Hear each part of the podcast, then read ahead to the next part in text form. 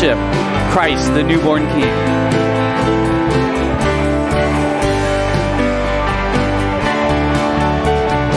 Angels from the realms of glory, wing your flight o'er all the earth. He who sang creation's story, now proclaim Messiah's birth. Come and worship, come and worship, worship Christ the newborn King. Shepherds in the fields abiding, watching o'er your flocks by night.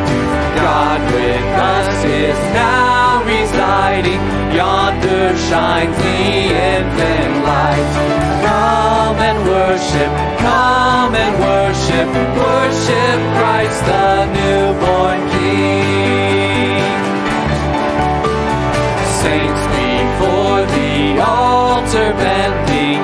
Watching long in hope and fear. Suddenly the Lord descending in his temple shall come near. Come and worship, come and worship, worship Christ the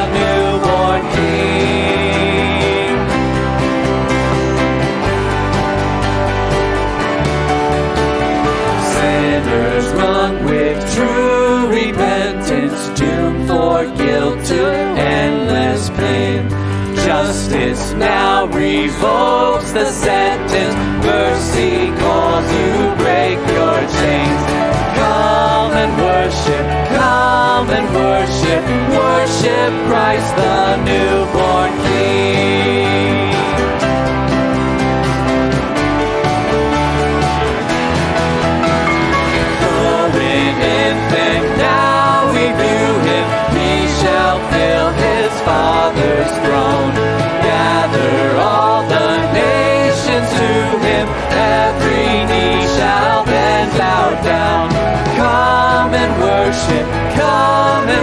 worship, worship Christ the newborn King.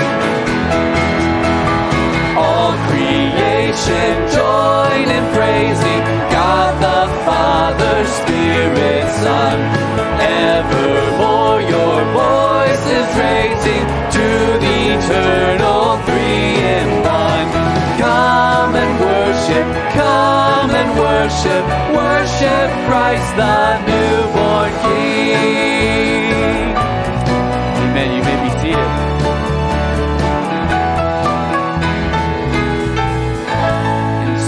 135, it says this For I know that Yahweh, the Lord, is great, and that our Lord is above all gods. Whatever the Lord pleases, he does, in heaven and on earth, in the seas and all the deeps. He it is who makes the clouds rise at the end of the earth, who makes lightnings for the rain and brings forth the wind from its storehouses. We worship a mighty, powerful, sovereign God.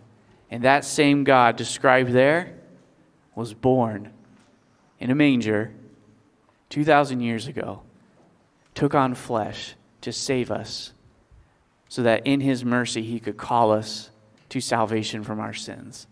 That is the great God that we worship this morning together. And we are so glad that you're here to do that with us this morning. As you continue to worship with us, would you please pull out your worship folder? In there, you'll find all sorts of information about things that are going on in the church. And you also find this little checking card. If you could take a quick moment to fill that out, that would be a big blessing to us to let us know that you're here. Um, you can also fill it out um, on your phone if you want to download our church app for free. That's another quick way to do it. There's a place on the card and in the app for you to give us any prayer requests that you'd like to share or praises. We'd love to come alongside and pray with you and for you and to praise God with you. So if you feel comfortable, we'd, we'd invite you to share those with us. And at the end of the service, you can drop these checking cards at the white tables at either entrance. And we'd like to extend a special welcome to any of you who are visiting with us, whether it's your first time or you've been coming for a few weeks or months. We're really glad that you're here. At the end of the service, if you haven't already, you might want to stop by our welcome desk, which is just outside these double doors. And there you'll meet some folks who would love to meet you and give you more info about the church and also give you a gift if you haven't got one already, just to show our appreciation and love for you. Um, just a couple of things to note. Next week is Christmas, by the way. I don't know if you knew that or not. It's kind of coming around the corner. And we have a Christmas Eve service on Saturday, December 24th at 4 p.m. here in the Family Center that we'd uh, love for y'all to be here for. And then we also have a combined church service on Christmas Day. And so we don't have the, the uh, 8 a.m. service, we don't have the 1045 service, just a 10 a.m. service, just one service. So if you're used to the early service, don't come early unless you just want to hang out in fellowship and drink coffee. And if you're used to the 1045 service, don't come at 1045 because then you'll miss part of it. So 10 a.m. next week, Sunday morning, one combined service. This could be a real sweet time. Um, I really like having just one service where we all get to be together. So that'll be a lot of fun. It'll be really sweet. So we encourage you all to come to that if you're still in town. So we love and bring your family if your family's here as well. But before we continue singing, would you please bow your heads with me in a word of prayer? Father, we are so, so thrilled to be here this morning to sing praises to you because your mercy has called us to break our chains, to come and worship you. Your mercy has called us, your grace has called us, your glory calls us to come and praise you, to give you the honor that you are due, to give thanks to you. And so this morning, I pray that you would help us to just reflect in awe, in fear of who you are, and to sing praises to you because of what you have done for us in delivering us from the penalty and the power of sin. And I pray that this whole morning, would be honoring to you as we seek to give you glory. Amen. Would you please stand with us as we continue singing about the joy we have in Christ?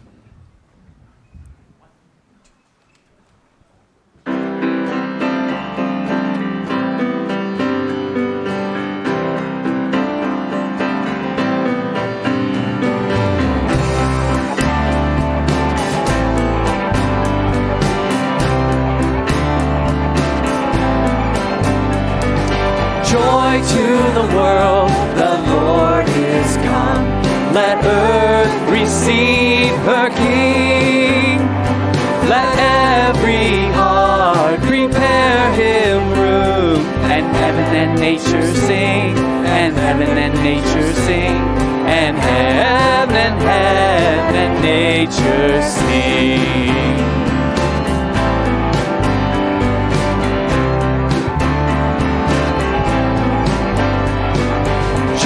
The earth the Savior reigns. Let men their songs employ. While fields and floods, rocks, hills, and plains repeat the sounding joy, repeat the sounding joy, repeat, repeat the sounding joy.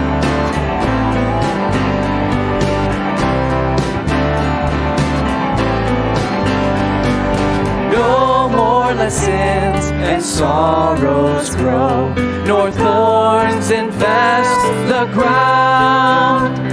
He comes to make his blessings flow, far as the curse is found, far as the curse is found, far as, far as the curse is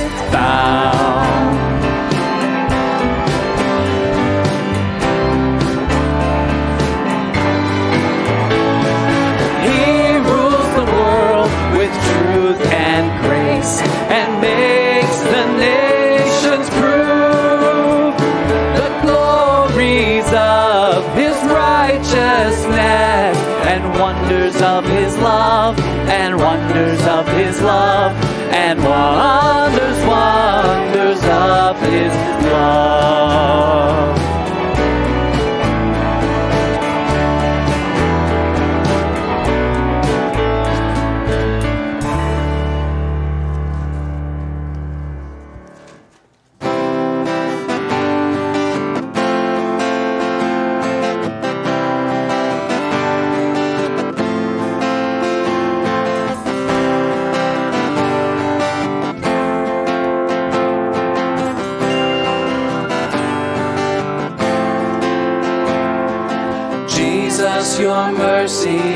All my plea.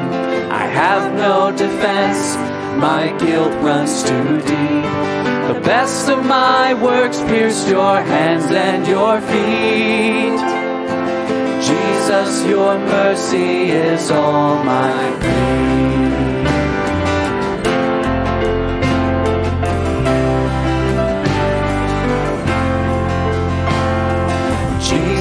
Your mercy is all my boast. The goodness I claim, the grounds of my hope. Whatever I lack is still what I need most.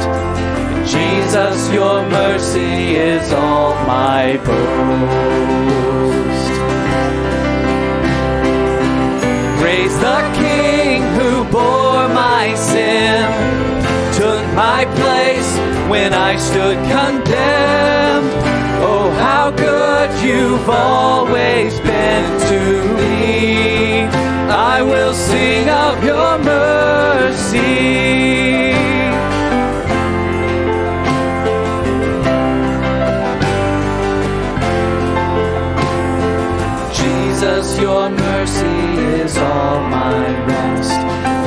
Fears weigh me down and enemies press, a comfort I cling to in life and in death.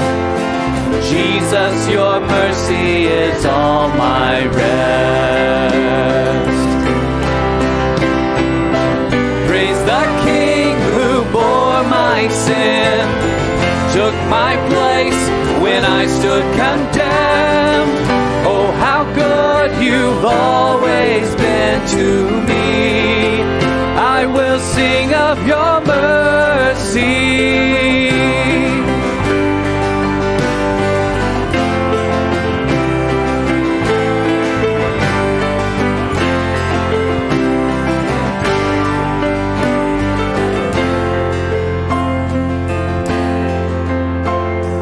Jesus, your mercy is all my joy. Forever I'll lift my heart and my voice to sing of a treasure no power can destroy.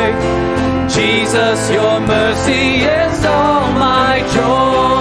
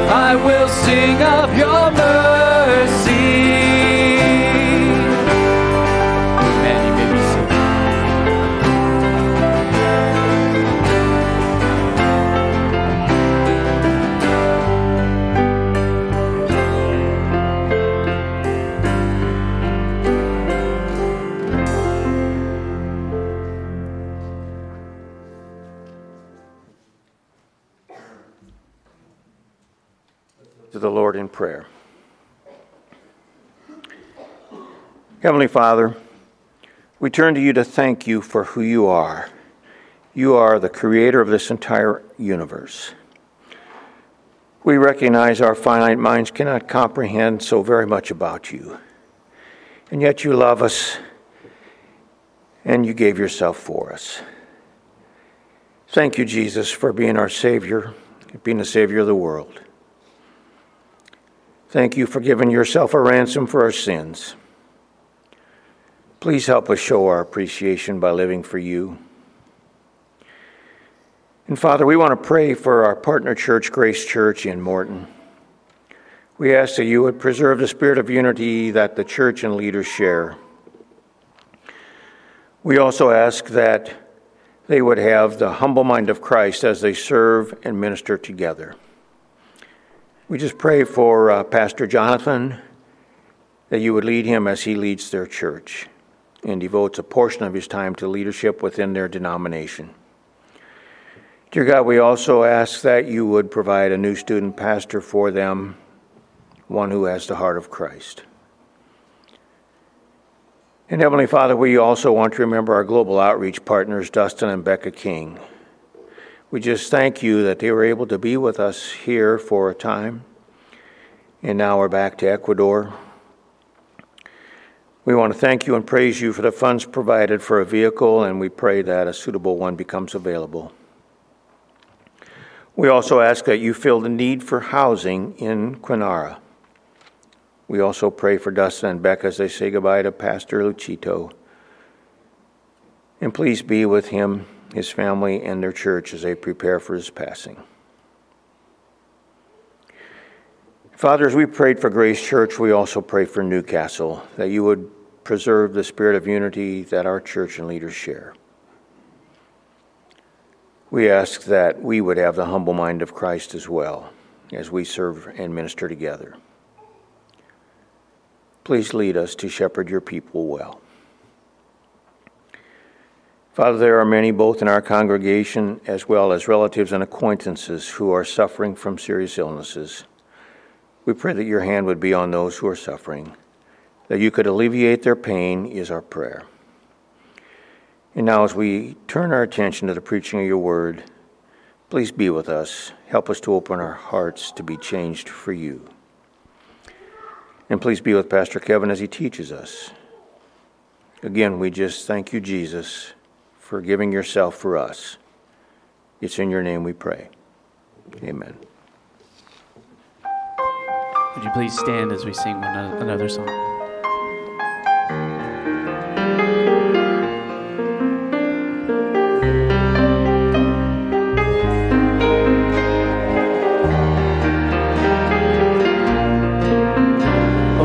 Little town of Bethlehem, how still we see thee lie.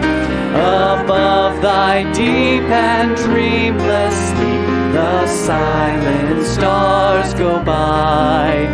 Yet in thy dark streets shineth the everlasting light. The hopes and fears of all the years are met in thee.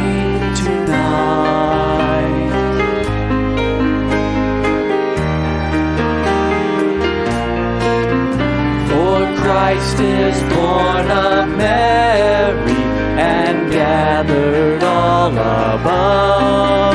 While mortals sleep, the angels keep their watch of wondering love. Oh, morning stars together proclaim the holy birth and praises sing to God the King and peace to men on earth.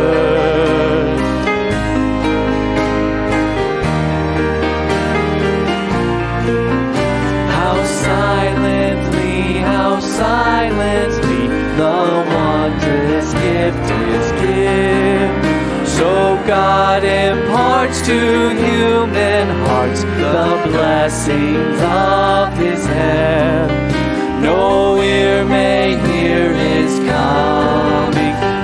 in this world of sin, where meek souls will receive him still, the dear Christ enters in.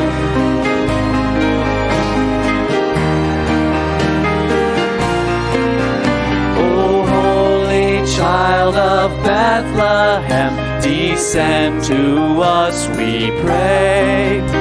Cast out our sin and enter in. Be born in us today. We hear the Christmas angels, the great glad tidings tell. Oh, come to us, abide with us, our Lord Emmanuel.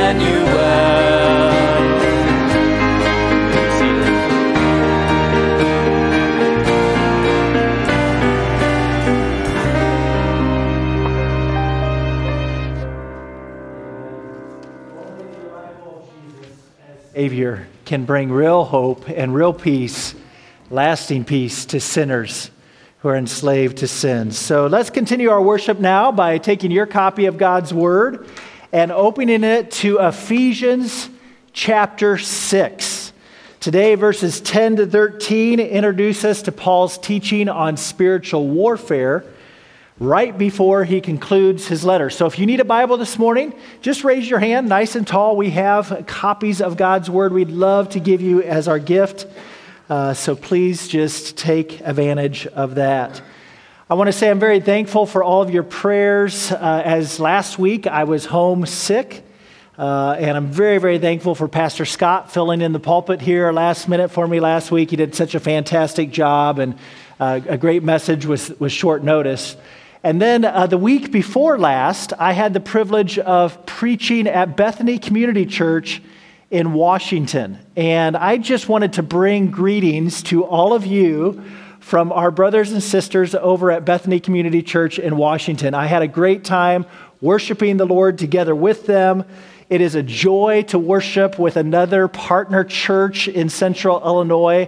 I never want to take it for granted that we have such beautiful friendship and partnership with so many different churches here in central Illinois, proclaiming the gospel of Jesus with us.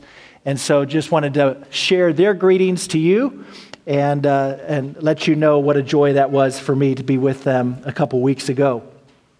Now, today we return to our study of Ephesians, where chapter 6 teaches us how to stand against evil. Ever since we got in the last half of this letter, we've been focusing on walking, haven't we? Walking in a manner worthy of the calling, walking in love, walking in wisdom, walking in unity, walking in the light, walking in holiness, walk, walk, walk. But now, our gospel posture towards evil is to stand firm against Satan and his demonic attacks. So if you're able, I'd invite you to please stand for the reading of God's Word. I'm reading from the ESV translation of Ephesians chapter 6. I'm going to start in verse 10 and read all the way down through verse 20 for context. Ephesians chapter 6, verse 10. Finally, be strong in the Lord and in the strength of his might. Put on the whole armor of God that you may be able to stand against the schemes of the devil. For we do not wrestle against flesh and blood, but against rulers, against the authorities, against the cosmic powers over this present darkness, against the spiritual forces of evil in the heavenly places. Therefore, take up the whole armor of God, that you may be able to withstand in the evil day, and having done all, to stand firm. Stand, therefore, having fastened on the belt of truth, and having put on the breastplate of righteousness, and as shoes for your feet, having put on the readiness given by the gospel of peace in all circumstances, take up the shield of faith with which you can extinguish all the flaming darts of the evil one, and take the helmet of salvation and the sword of the Spirit, which is the Word of God, praying at all times in the Spirit with all prayer and supplication. To, to that end, keep alert with all perseverance making supplication for all the saints and also for me, that words may be given to me in opening my mouth boldly to proclaim the mystery of the gospel, for which I am an ambassador in chains, that I might declare it boldly as I ought to speak. This is the reading of God's word. You may be seated. Let's pray together. Father, as we come to this text, we need your help. So I pray, Father, that you'd please, please help us. That your Spirit would give us ears to hear and eyes to see the beauty of Christ, that you would cause us to turn our attention and our affection away from the things of this world, oh Father God, we need your protective power against the evil attacks of our enemy. So I pray, Father, that you'd use this message today to awaken your church. May this be a battle cry that your Spirit uses to re engage us all in the fight of faith by the power of Jesus. Please, Father, deliver us from the evil one. Together, all of your church would pray. Amen.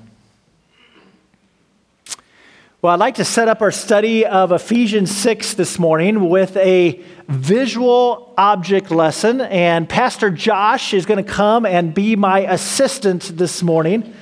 And uh, I want to warn you, children, if there's any children in the room, what you are about to see please do not ever do at home without a parent with you, okay?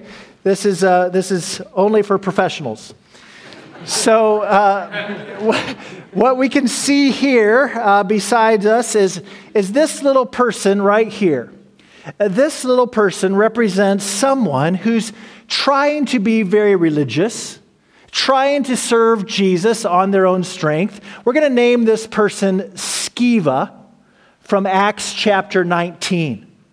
From the outside, Sceva is a very good person. He, he goes to church regularly. He gives lots of money to his church. He prays daily. He's well liked by everyone. But the blowtorch, the blowtorch here represents Satan's fiery attacks, just like described in verse 16 of chapter 6 of Ephesians.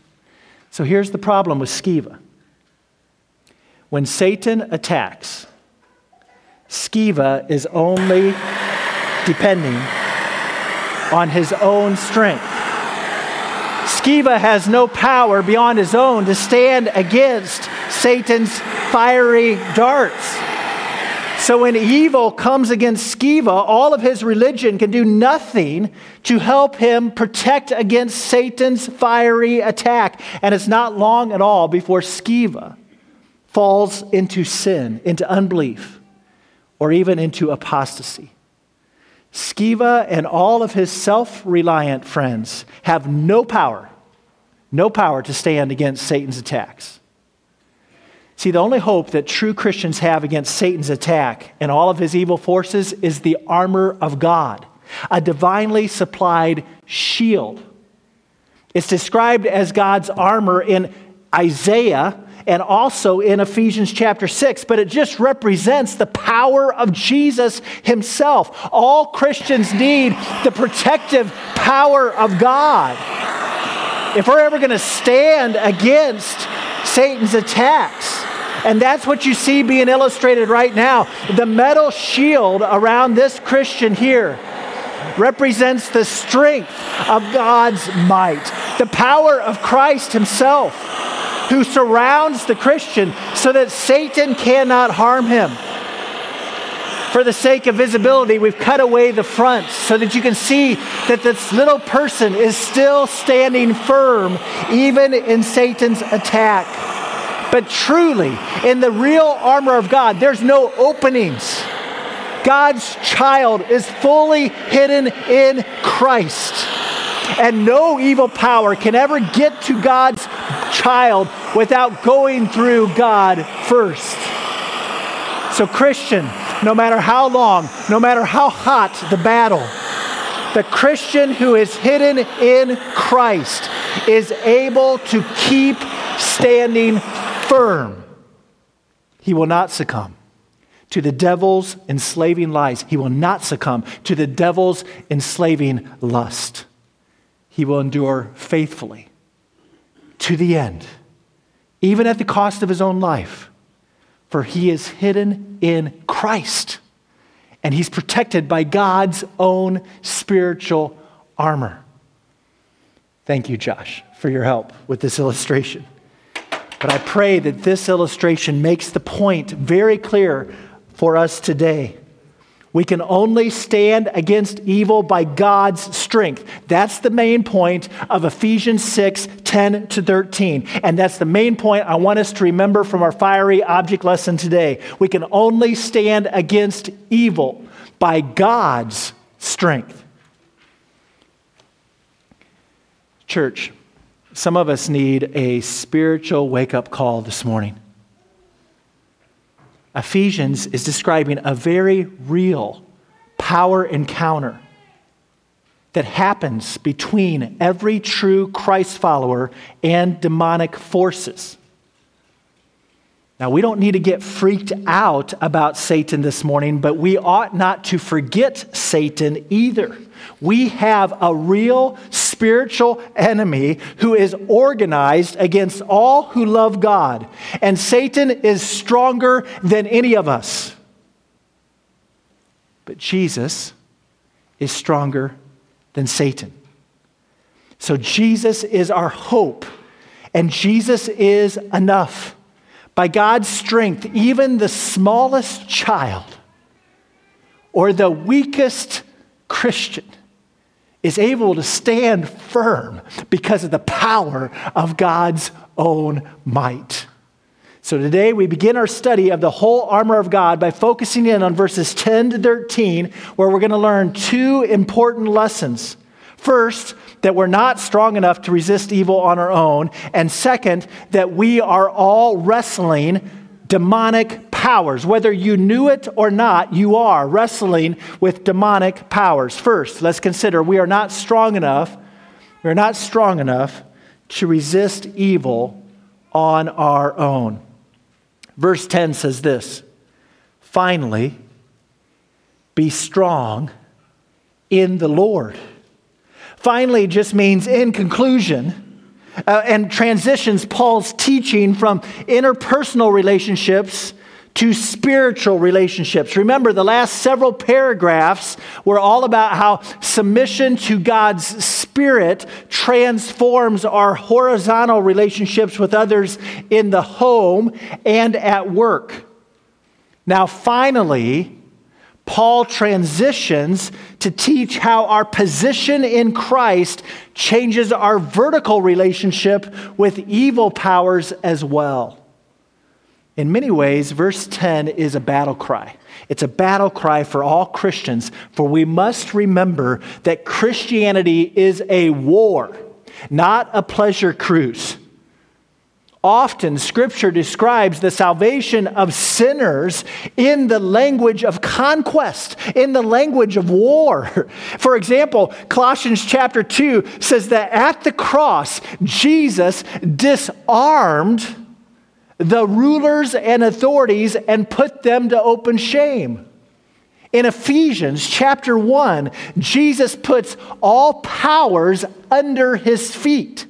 In Ephesians chapter 2, Jesus kills the hostility to bring peace. In chapter 3 of Ephesians, Jesus prays all of his redeemed past the whole demonic army of rulers and authorities in heaven to showcase the manifold wisdom of God. And in chapter 4, Jesus leads hosts captive so make no mistake, church, Christianity is an entrance into warfare, it's not an exit from warfare. So, do you have the wrong view of Christianity? Do you actually think that true Christians, the, the, best Christians, the most mature Christians, ought to be healthy, wealthy, and popular? That the most mature Christians should be able to now coast through life without any expectation of conflict or any expectation of casualty. Is that what you think about a Christianity? Oh, oh, true. Jesus did purchase and secure for us an eternal rest through his death on the cross. But as long as we live on this earth, we have a satanic adversary who prowls around like a roaring lion, seeking whom he may devour. We must not be surprised at the fiery attacks of evil that come against Christians in their daily lives. May we never waltz into the front lines of spiritual warfare with the proverbial beach towel and pool floaties of a pleasure cruise. Christianity is war. Ephesians 6:10 is a battle cry. Wake up, church. We are not strong enough to defeat Satan on our own. Self reliance Self reliance or self trust, it is spiritual suicide. Anyone who takes a vacation mentality into a daily war of Christian living will quickly become a casualty, just like Sceva's seven sons in Acts chapter 19. So, verse 10 here is clearly calling us be strong in the Lord. The battle for your soul, the battle for the glory of God, requires more power than you can personally bring to the battle. Now, remember, who's the first audience of, of Ephesians? Well, the people who lived in Ephesus.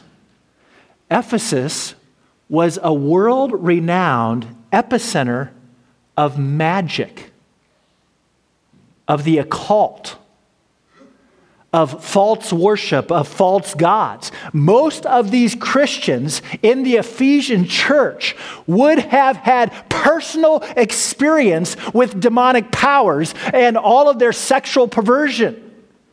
None of these original readers would have doubted the presence of real, invisible, spiritual forces of evil, for the entire city of Ephesus was given over to a fearful fascination with the supernatural power of demons. But today, in America, in central Illinois, our own humanism and materialism combine with our wealth and our education to try to explain away anything that is supernatural. Oh, church, do not be fooled. Biblical Christianity is not a matter of education. Biblical Christianity is not a matter of religious ritual. Biblical Christianity is a matter of power, divine power, supernatural power. This is why the entire letter of Ephesians focuses so much on power and the power of Jesus. So you must never think, well, I've been a Christian long enough. You know, I, I've kind of got this Christianity thing figured out. I think I'll just coast. I know enough Bible doctrine. I know enough Bible theology now. I think I'm good. I've figured out how to pray. I think I'm strong enough. I've figured this Christianity thing out. Self reliance is spiritual suicide. No matter how long you've been a Christian, never, you will never outgrow your need for humble dependence upon Jesus.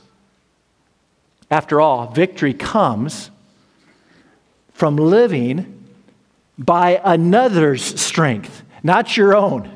Isn't verse 10 fascinating when you really think about it? Finally, be strong in the Lord and in the strength of his might. If I came to you and I said, okay, I want you to live the rest of the week in your mom's strength, how would you do that? Be strong in your mom and in the strength of her might. Uh, how would you do that? How can you live by someone else's strength? This is supernatural, isn't it? This only makes sense when you remember that throughout Ephesians, Paul has been trying to convince us of our glorious position in Christ. Yes, by God's own grace, we are now one with Jesus. It is our faith union with Jesus that then allows us to live by Jesus' power. For obviously, you can't live by another's strength if you aren't connected to that strength. But once you truly become one with another, everything that is theirs is now yours. So, church, we must know the immeasurable power of God that is within believers. That is why Paul prays in Ephesians chapter 1 verse 19 that every Christian would know what is the immeasurable greatness of his power towards us who believe.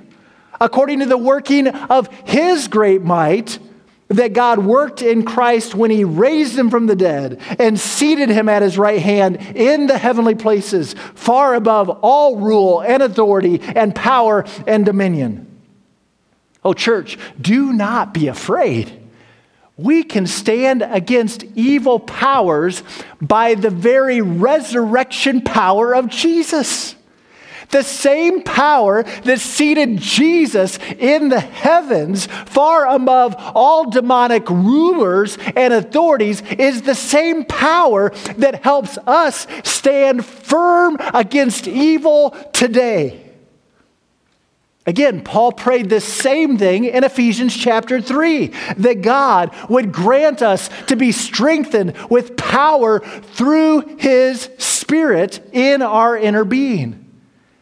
We're definitely not strong enough ourselves to resist evil on our own, but God's Spirit unites us with the immeasurable power of God so that, Christian, you can be strong in the Lord and in the strength of His resurrection might.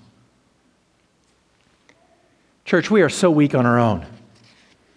And there's only one way that we can be able to stand against the schemes of the devil, and verse 11 makes that clear. Only God's armor can defend us from satanic attack. Put on the whole armor of God that you might be able to stand against the schemes of the devil. Verse 13 continues Therefore, take up the whole armor of God that you may be able to withstand in the evil day, and having done all, to stand firm. Now, our next sermon in this series will focus more on the various descriptions of God's armor. But for right now, I just want you to focus on the fact that this is God's own armor.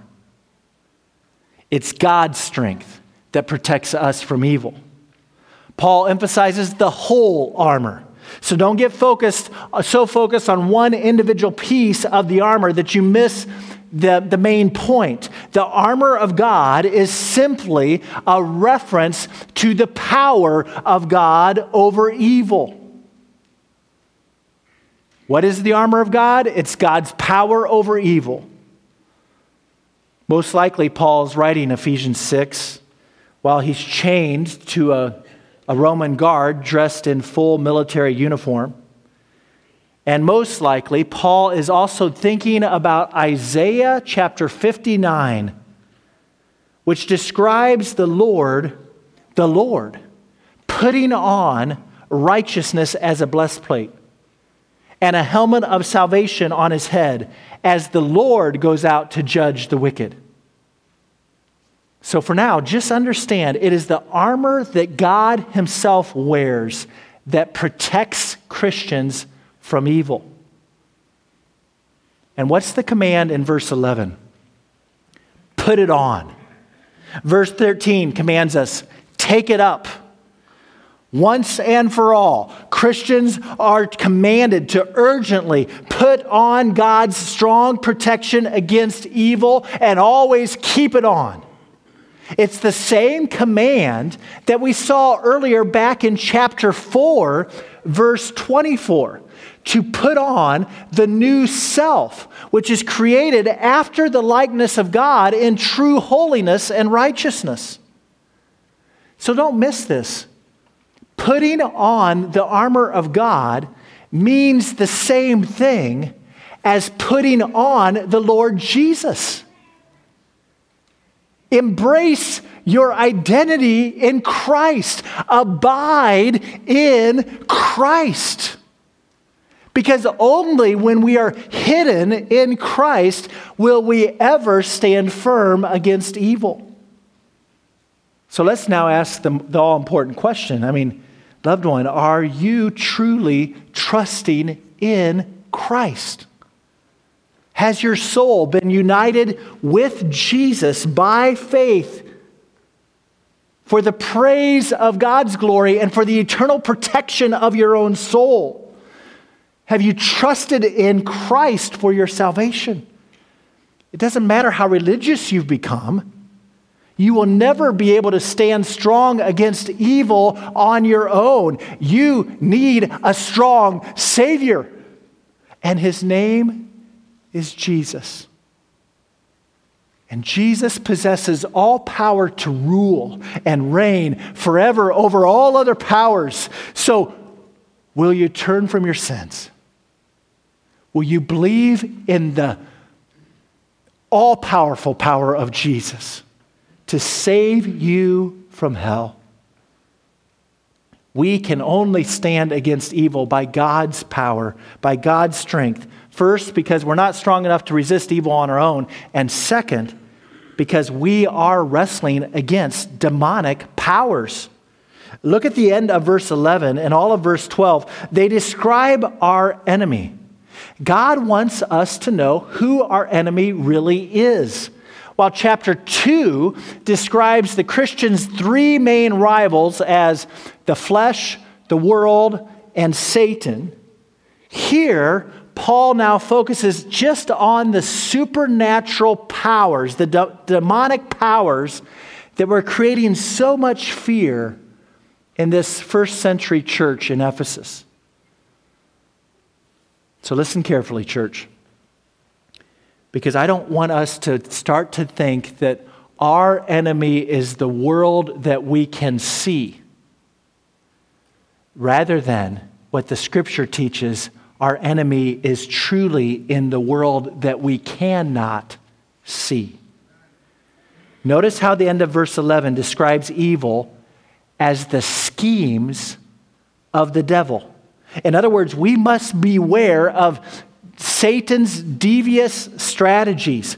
During a war, you must not be outwitted by being ignorant of your enemy's tactics. So, Christian, I ask us, are we able to recognize the devil's attacks when we encounter them? According to Scripture, Satan is the father of lies. He's, he's, a, he's a God of, or a, a power, he's not a God, he's a, He's an angelic being of deceit. And he accuses God's people continually before God.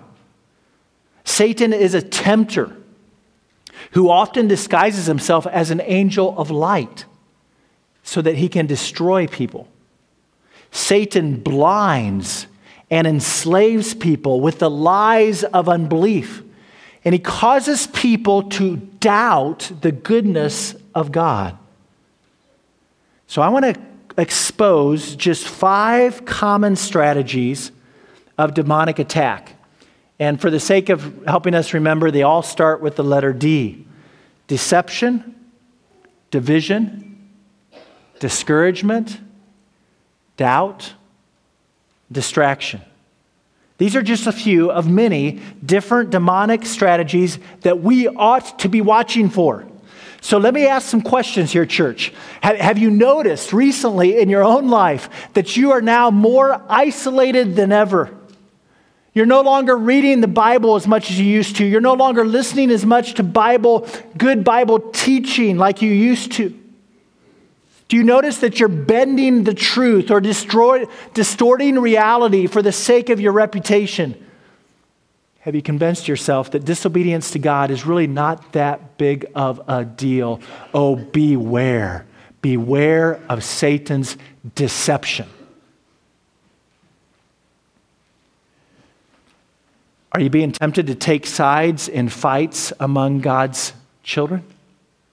Are you allowing anger or bitterness to give Satan a foothold in your soul? Satan loves to divide God's church through the friendly fire of gossip and slander and unforgiveness. Or what about discouragement? Are you allowing discouragement to paralyze your ministry, to weaken your witness? After you fail, and we all do, are you more focused on God's forgiveness or on Satan's condemnation of you? Look up, loved ones. Look up.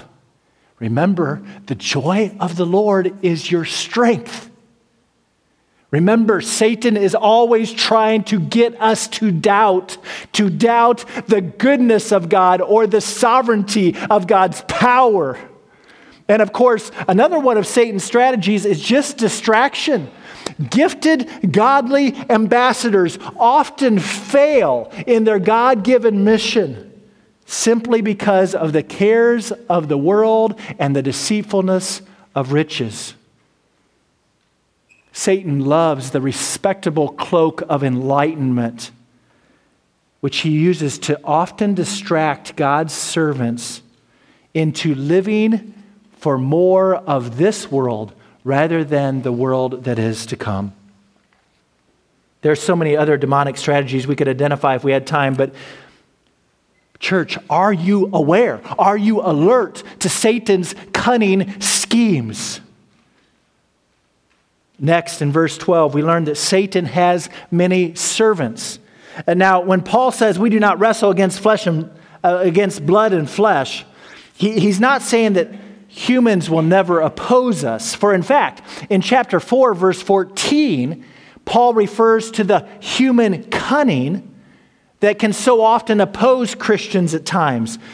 So instead, Paul's point in verse 12 is that behind every battle, is demonic power. Our real enemy is rarely visible to us. Satan is a supernatural foe who leads an organized mafia of demons who are working together to try to destroy us. And verse 12 describes this demonic army as rulers, authorities, cosmic powers over present darkness and spiritual forces of evil in the heavenly places. Now, by the way, when it says in the heavenly places, the heavenly places here just refers to the spirit world. It's not referring to the place of righteous joy at the side of our Father forever that we call heaven. It's referring to just the place of the spirit beings, the heavenly places. And I'm not I'm not uh, smart enough to understand all the various nuances or hierarchies within each of these four descriptions. But this one thing I am sure of all four descriptions of Satan's mafia are expressions of organized power power over darkness, spiritual forces of evil, Therefore, since Satan is the ruler of many demons and our entire world system lies in the power of the evil one, every person who is in Christ must prepare for intense personal battle. The word in verse 12 is the word wrestle, which implies close hand to hand combat. So, no Christian who lives in this world for any length of time will be exempt from demonic temptation and demonic attack. Six different times in verses 11 and 12, Paul uses the same word, against. Six times. Against. To clearly communicate that every Christian is engaged in this spiritual battle with cosmic powers. We are under attack. We are at war, church. Need to wake up, be aware. But in all of our spiritual preparedness, let's not give Satan more credit than he deserves. For although Satan is a superior spiritual being to us humans, Satan is far inferior to God himself. In fact, I understand why we often kind of pit God with against Satan. But we, we must never, ever think, church, that Satan is God's equal counterpart. No one is equal to God. If you say, well, who is Satan's equal? Perhaps it might be Michael the archangel. But Jesus is God. Jesus is far more powerful than Satan or any demon. According to Colossians 1:16, Jesus created Satan and all the demonic beings. According to Ephesians 1 21 to 22, all the spirit world now lies under the feet of Jesus. So Satan is not equal to God in any way. Satan is not omnipresent. Satan is not omniscient. Satan is not all powerful. And just as Job's account in the Old Testament shows us, Satan can only do what God himself allows. Satan was disarmed at the cross. And Revelation describes a future day when Satan and all of his demons will be eternally banished into hell's judgment forever, away from the redeemed. So make no mistake, Christians, Satan has already been defeated at the cross. The war's already been won. But now, in these few short years before Satan receives his final judgment, Satan is attacking believers with all the firepower that he and his demonic host can muster. So, Paul urges us in verse 13 you defeat your defeated enemy by standing firm in Christ. Take up, therefore, the whole armor of God that you may be able to withstand in the evil day, and having done all, to stand firm. So we need God's power if we are ever to hope to stand firm against demonic attack and evil temptations. Now, Ephesians 5, verse 16, describes this present day in which we are living now as the evil days. But scripture warns us there's, there's in the last days, right before the, the day of the Lord, there's going to be a, a rush of satanic activity as Satan's last hurrah before his final judgment. So, so church, be encouraged this morning, please. Oh, we, we are not strong enough to resist evil on our own, and, and we are indeed wrestling against demonic powers but be encouraged because Jesus is stronger. And the immeasurable greatness of Jesus' power is enough to keep us standing. We can only stand against evil by God's strength. And when it's all said and done and this life is over, every person who has taken up the whole armor of God, every person who has put on the Lord Jesus Christ, every person who has trusted in the power of God for the salvation of their soul will be found standing firm. Oh, Christian, that's why today we need to pray. We need to pray for greater dependence upon God while we live out our position in Christ. We're going to talk much more about prayer when we get down to verse 18, but this is, I believe, the practical way that Christian soldiers put on the armor of God. We pray for God's help.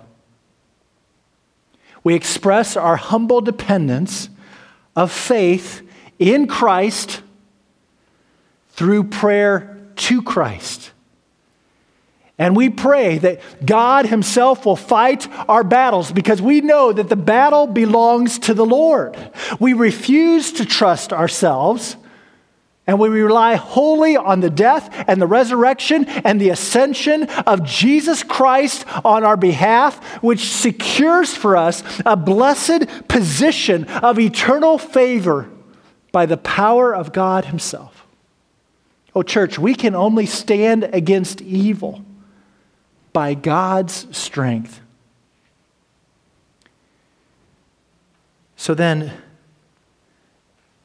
now that we have been clothed with the power of God Himself, church, we ought not to cower away from the battle in fear. God didn't suit us up with his own armor so that we would run away from the fight and keep our armor shiny in some cowardly corner.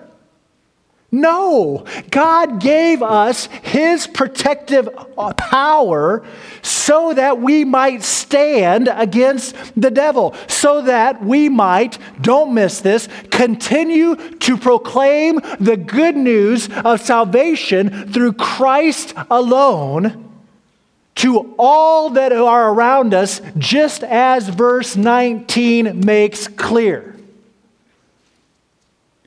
God has clothed us with his own armor so that we would continue to proclaim the good news of salvation to lost sinners and stand firm against all the opposition that comes from Satan when we proclaim such good news. God's enemy is defeated. So pray for greater faith in the promises and power of God while you live out your blessed position in Christ and stand firm against evil. Let's pray. So, Father, we thank you and praise you for your grace and your power. We thank you for the immeasurable power of Jesus resurrection power, reigning power, right hand ascension power, reconciling power. You're a God of all power and glory. There is no God who's full of majesty like you. You alone have all power to do all things according to the counsel of your own will. So help us to stay and to stand firm in you. And together, God's people would say, Amen.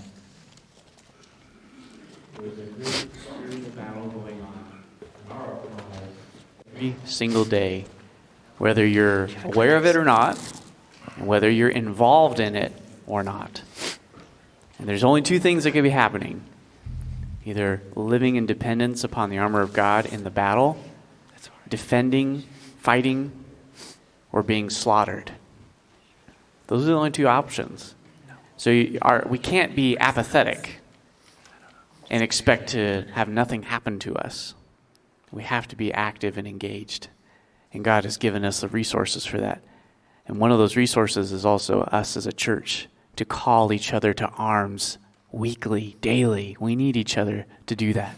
This is not a fight just on your own private spiritual battlefield, but we help each other.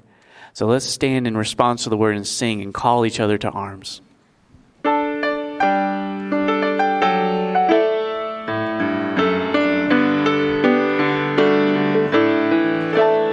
Church arise and put your armor on. Hear the call of Christ our captain. For now the weak can say that they are strong in the strength that God has given. With shield of faith and belt of truth, we'll stand against the devil's lies. An army bold battle cry is love, reaching out to those in darkness.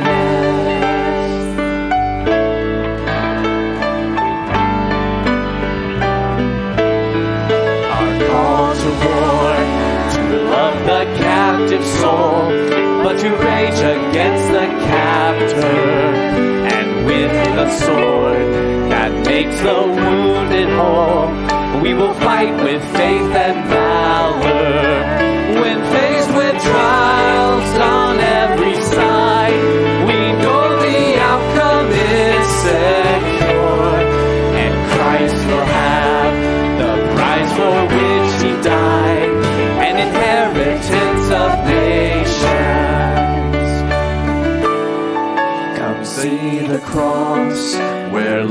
and mercy meet as the Son of God is stricken.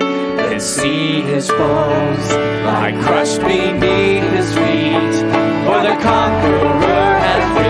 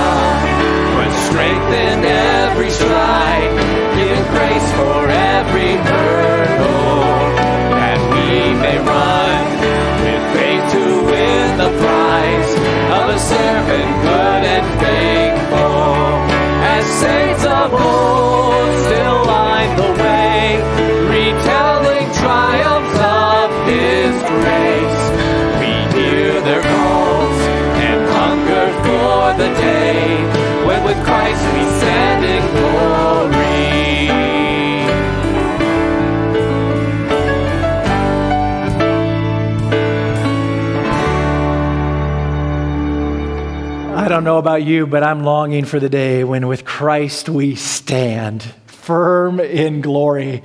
All glory to Christ. It is by Christ's grace and power alone that we will all get there.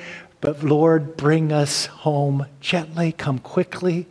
Oh, we're yearning for the day when we can be with the Lord forever. Well, today we have a very, very special privilege during our 9:30 hour. We have our children's Christmas program right here in this room in just a few minutes at 9:30. Prepare Him room performed by our children and all of their teachers. So please plan to join us here at 9:30 for that special special hour of worship together today. Let's pray our benediction as we go from Ephesians 3 verses 20 and 21. Let's pray this together, noticing the power of God that Paul is praying for. Now, to him who is able to do far more abundantly than all that we ask or think, according to the power that is at work within us, to him be glory in the church and in Christ Jesus throughout all generations, forever and ever. And all those who are standing firm in the power of God would say, You are dismissed.